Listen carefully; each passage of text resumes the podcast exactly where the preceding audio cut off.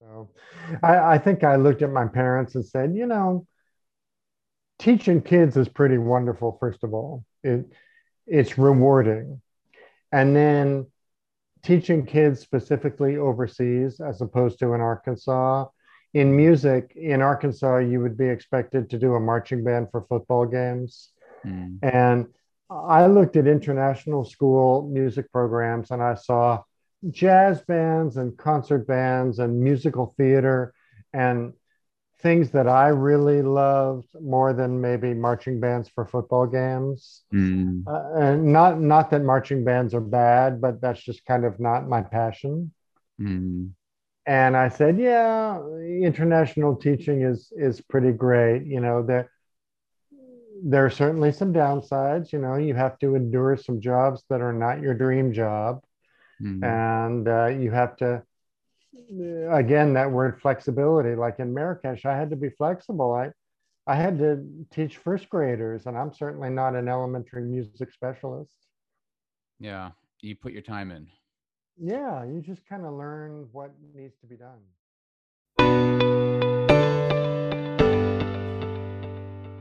Welcome to the 74th episode of Tokyo Alumni Podcast. Today, our guest is from Arkansas. He grew up overseas in Riyadh, Saudi Arabia, and Tokyo, Japan.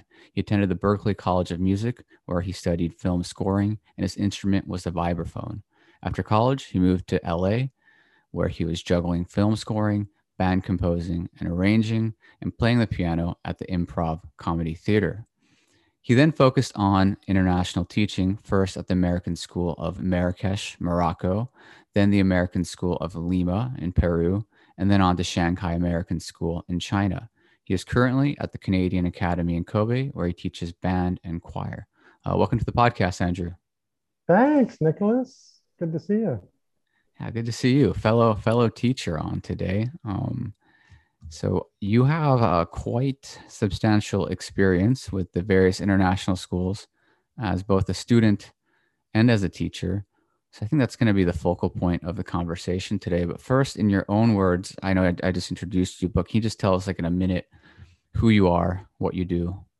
Sure. I've I've been in music my whole life, and my my parents decided to to go overseas, so that's the the Riyadh, Saudi Arabia, and Tokyo, Japan part. And I just fell in love with the, the international school lifestyle and uh, eventually got into it myself when I was in my early 30s. So that was Morocco and then Peru and then China and now Japan again.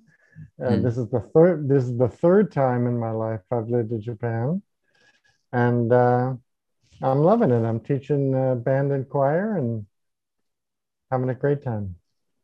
So, with the international schools, you mentioned as, as a child, uh, Saudi Arabia and Japan. Uh, can you tell us a bit about your sort of experience as a student? It was hard at first. It was a one year deal when I was in the second grade and at the Saudi Arabian International School of Riyadh. That's what it was called at the time. They've changed their name since then. And then we went back when I was in the fifth grade for uh, five more years in a row. And that was really like, okay, I, I'm not going to see my friends in Arkansas much anymore. This is kind of a permanent thing that we live overseas now. So it wasn't easy. And my parents worked at the school that I went to. So I could go into their classrooms and whatever and see them and sort of um, take comfort in that but it, you know, it was, I was a kid from Arkansas and this was Saudi Arabia and it was, it was different. And there were, there were kids from all over the world, but eventually I grew to love it. And then when we moved to Japan, when I was in high school, that was hard again. Uh, and it took maybe a year or two for me to to get into that and really love Tokyo. But um, eventually, I did. So, so it's a it's a lot of change that was hard, but eventually I grew to love it. Hmm. Um, you have an interesting experience of comparing sort of Saudi Arabia uh, to Japan, and you said that change was hard. Uh, what, what parts of that, you know, change in location were the most difficult to adapt to? I think any kid, you know, wants to be near their friends and wants to know who their teachers are and that kind of thing. But um, Saudi Arabia is obviously such a different culture, and you know, women had to cover their faces in public, and I just didn't know what was going on at first. But um, eventually, I learned to really embrace those differences, and wow, this is new and different. But at first you don't say wow this is new and different you say wow this is new and scary and i don't know mm. what's going on. And then i probably said well this is new and scary again in tokyo when i was about 15 when we moved to tokyo. And of course of course i didn't speak the language. Now i speak japanese pretty well but um, yeah it was just how do restaurants work? How do grocery stores work? How do you um, what do you do with your family on the weekends? It was all uh, different, and uh, change always takes some getting used to. Hmm. And in the beginning, you weren't a teacher. You you know went to LA, and um, what was the experience like there at that point in your career? Was there a specific sort of end end point that you wanted to get to um, before you decided to switch towards teaching? I showed up in LA with no job and no apartment, and I got an apartment after two days.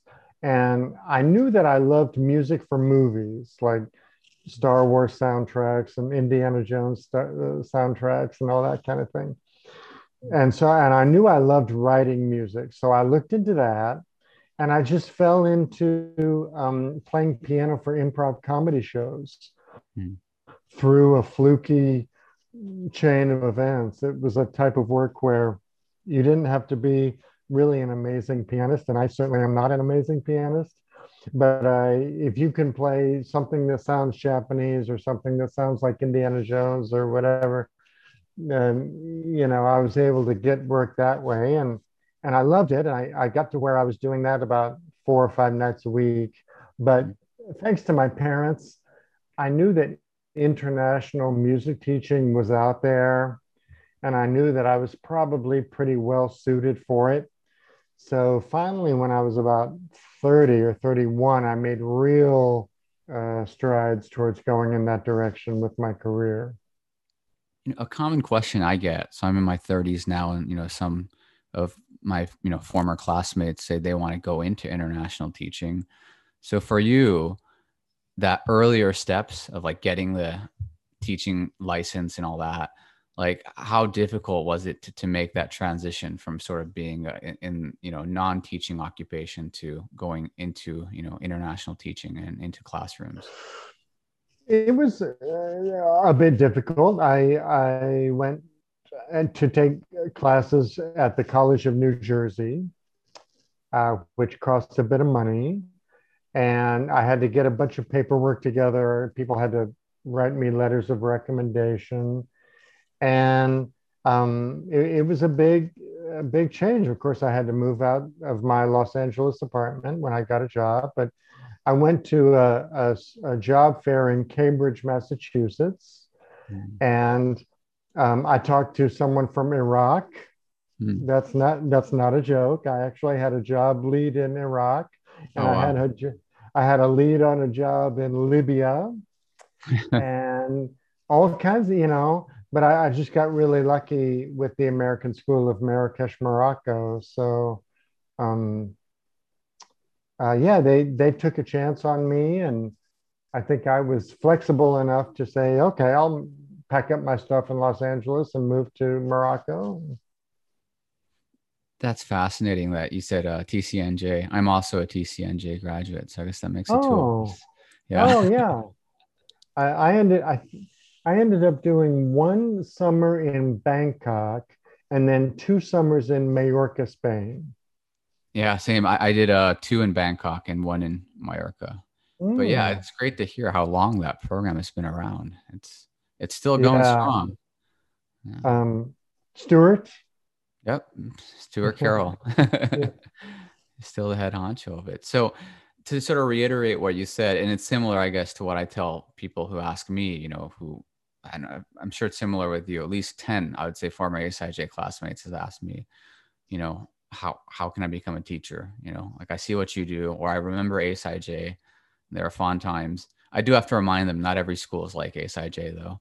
and and then uh, but basically to reiterate what you said, essentially get that teaching cert, go to a job fair. And the biggest thing is actually what as you said with Iraq, Libya, you have to be flexible that first year. And I think that's what really impedes a lot of people from joining. Because at least half of the people who asked me have been like, oh, I'm located in this country, you know, or this city with these five schools. And if it's not these five schools, I'm not, you know, and I say, okay, well, you might have some difficulty then. Um, yeah. Yeah, you, but ultimately, so you end up in Morocco. Um, how how long were you in Morocco for?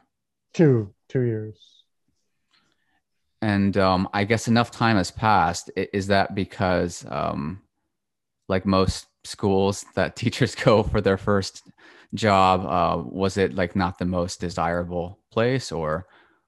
Yeah, it's a smaller school, and they asked me to teach a lot of elementary music, which is not my strength. Mm. Um, my, my strength is really high school. So teaching first graders, um, it, it it was fun, but I'm I'm not claiming that I'm really a specialist at that. Mm. And so so that was two years, and and Marrakesh is a great town, and I was saving a decent amount of money, and everything was fine, except for the teaching elementary music part, really. Mm. And so that that was the main thing that made me kind of say, "What's the next thing?" and uh, then the next thing ended up being uh, FDR in Lima, Peru. Mm. So yeah, wow, Latin America, totally different surrounding. How would you compare Latin American international schools to the ones in Tokyo? The ones in Tokyo, um, I would say obviously uh, Latin America is known for being a little more uh, loosey goosey, kind of the, there aren't such official rules for everything.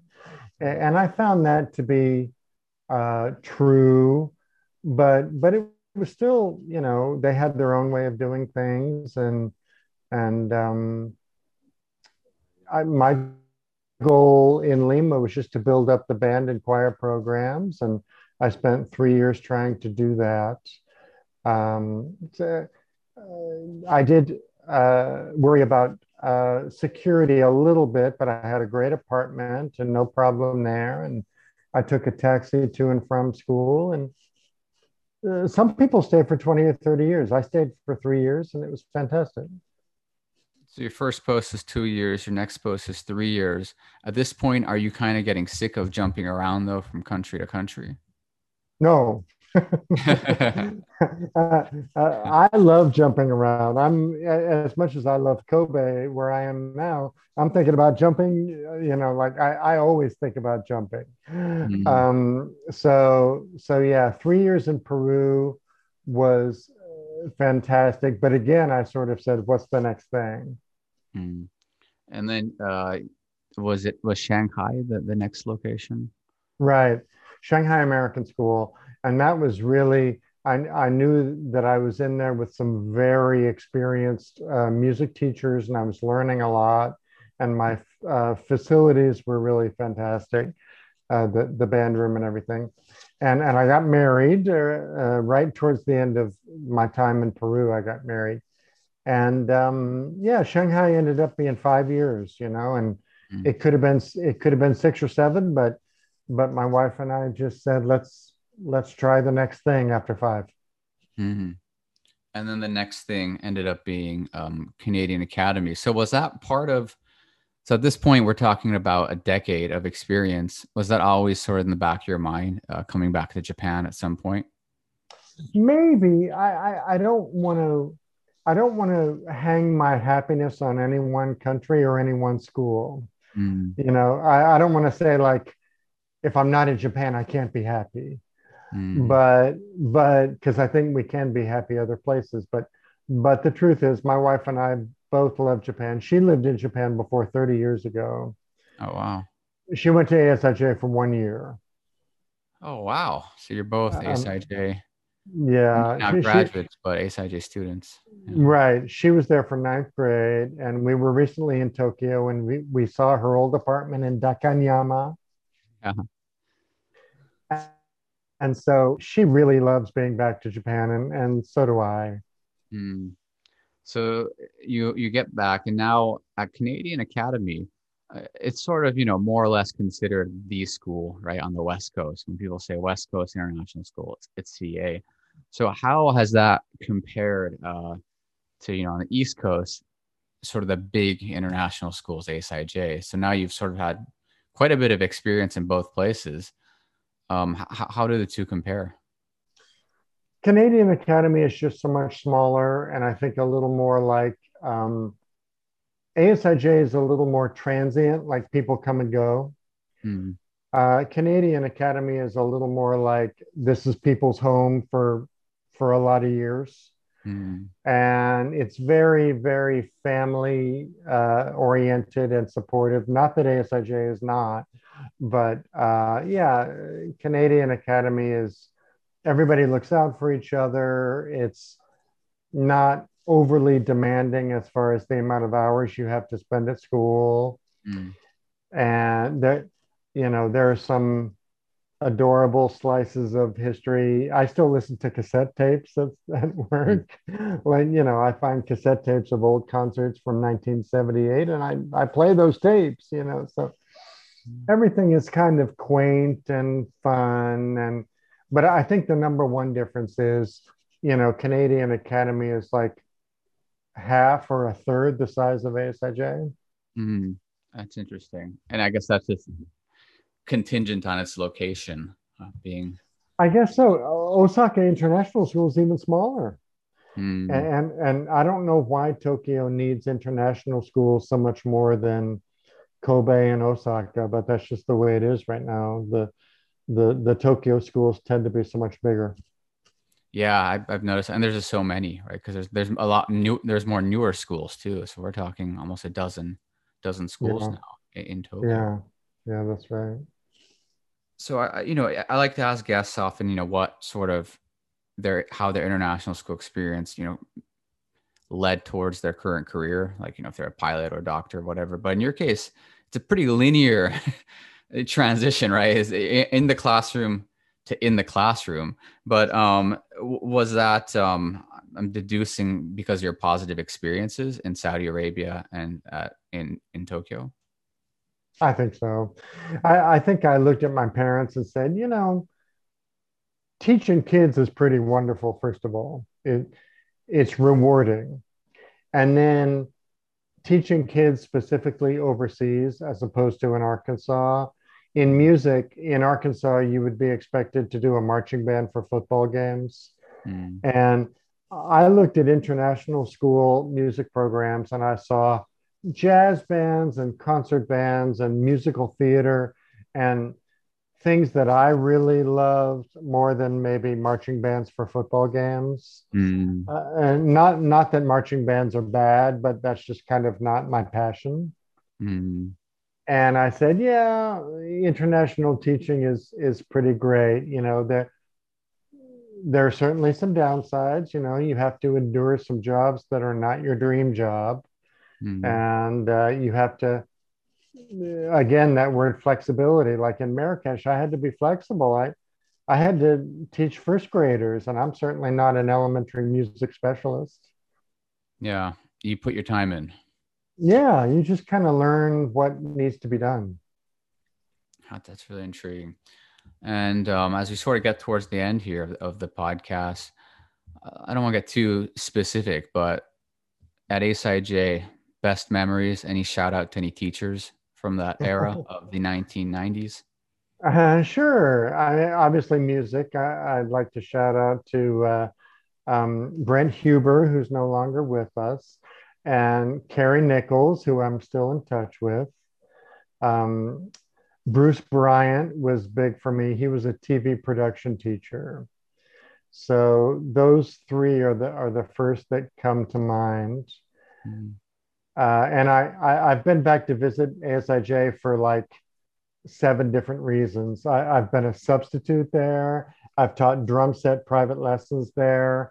Um, there there was supposed to be a jazz festival there and i was going to be a teacher at it but it was just canceled because of covid mm. I, and sometimes I just go back for fun. So honestly, I've I've been back to ASIJ so much.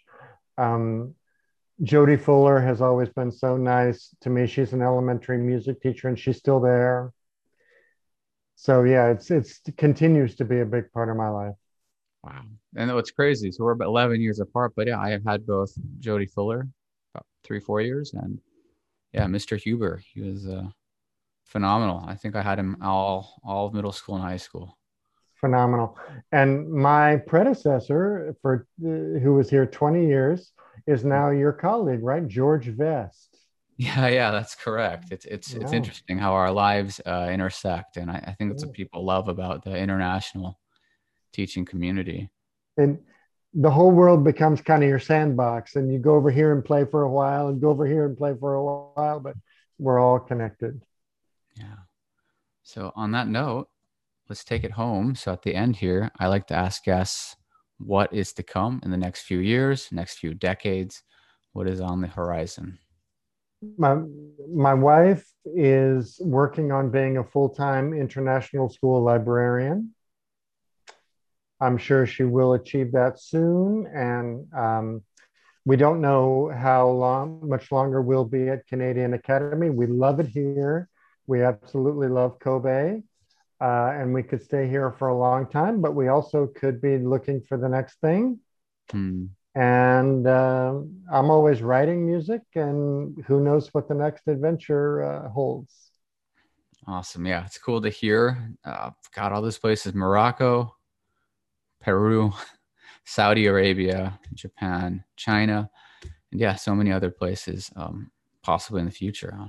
Well, uh, appreciate uh, having you on, Andrew. Um, and yeah, um, hopefully, maybe we'll meet in person sometime. I hope, Nicholas. I hope so. Thank you for this. This was fun.